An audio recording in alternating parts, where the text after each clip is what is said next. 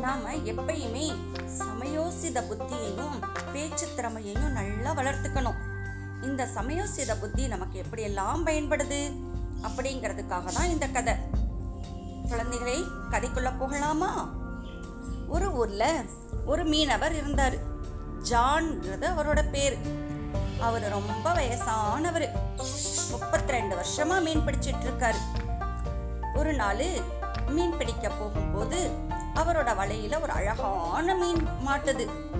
பெரிய மீன். பார்க்கறதுக்கே அவ்வளவு அழகா இருக்கு.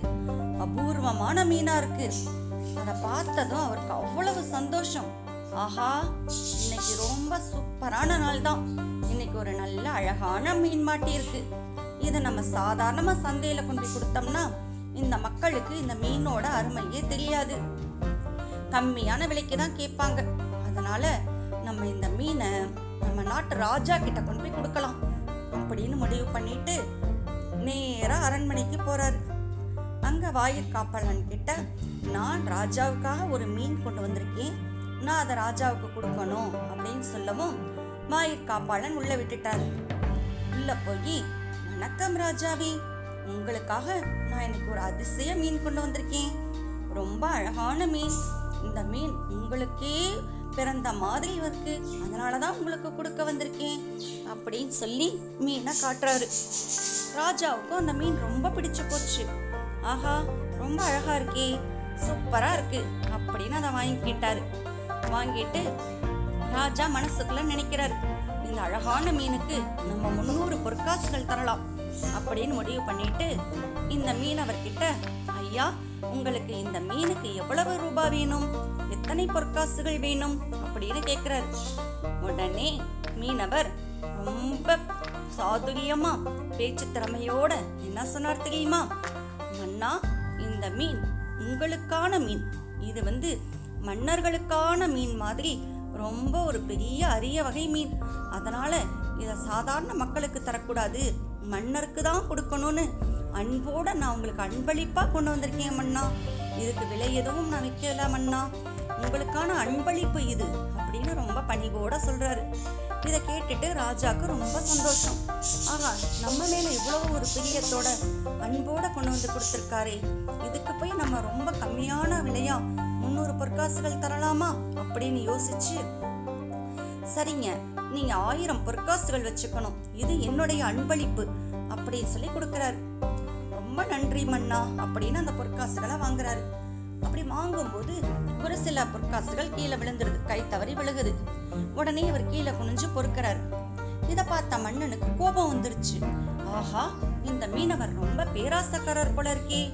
ஆயிரம் பொற்காசுகள் கொடுத்தோம்.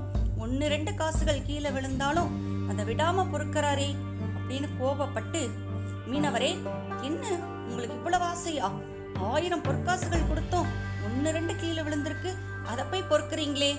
ரொம்ப அல்பத்தனமாக இருக்கே அப்படின்னு ராஜா கோபப்படுறாரு. இந்த மீனவருக்கு ஒன்றுமே புரியலை. ஆஹா என்னடா மன்னர் கோபப்படுறாரே.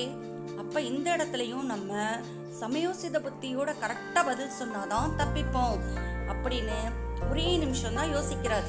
யோசிச்சுட்டு யோசிக்கிறார். எப்படி யோசிக்கிறாரு? காசை கீழே போட்டு போனா மன்னர் கொடுத்த காசை அவமதிச்ச மாதிரி ஆயிடும். அதுக்கும் கோவப்படுவார். எடுத்தா ரொம்ப அல்பத்தனமா இருக்கு பேராசைப்படுறேன்னு சொல்றாரு. என்ன செய்யலாம்? மன்னரோட கோபத்துல இருந்து தப்பிக்கணுமே அப்படின்னு யோசிச்சு ஒரே நிமிஷத்துல மன்னா இது சாதாரண பொற்காசுகள் இல்லை மன்னா. இந்த பொற்காசுகள்ல உங்களுடைய உருவம் பொறிக்கப்பட்டிருக்கு. இந்த பொற்காசுகள் கீழே விழுந்துச்சுன்னா அது யாராச்சும் காலில் மிதிப்பட நேரிடும். அது உங்களுக்கு தானே அவமரியாதை. உங்களுடைய சின்னம் உங்களுடைய உருவம் பறித்த பொற்காசுகளை கீழே விடலாமா? அதுக்காக தான் எடுத்தேன் மன்னா. அப்படின்னு ரொம்ப திறமையா சமயோசித புத்தியோட பேசுறாரு. இதை கேட்டுட்டு மன்னருக்கு ரொம்ப சந்தோஷம். உண்மைதான். இந்த மீனவர் என் மேல ரொம்ப ரொம்ப மரியாதையும் மதிப்பும் அன்பும் வச்சிருக்காரு. அப்படின்னு இந்த விடையினால ரொம்ப சந்தோஷப்பட்டு இன்னும் ஒரு ஐநூறு பொற்காசுகள் சேர்த்தி கொடுத்து அனுப்புறாரு. மீனவர் ரொம்ப நன்றி மன்னா அப்படின்னு ஆயிரத்தி ஐநூறு பொற்காசுகளோட வீட்டுக்கு வர்றாரு. பாத்தீங்களா குழந்தைகளே? நம்ம எந்த செயல் செஞ்சாலும் எந்த சூழ்நிலையிலையும் ஒரு நல்ல பேச்சு திறமையோட சமயோசித புத்திய ஒரு பிரச்சனை ஒரு சூழ்நிலைன்னு வரும் பொழுது அந்த நேரத்துல நம்ம கரெக்டா அந்த சமயோசித புத்தியை பயன்படுத்தி கரெக்டான பதில சொல்லி கரெக்டா செயல்பட்டு நம்ம வெற்றி பெறணும். புரிஞ்சுதா குழந்தைகளே? கதை உங்களுக்கு பிடிச்சிருக்கா? நன்றி.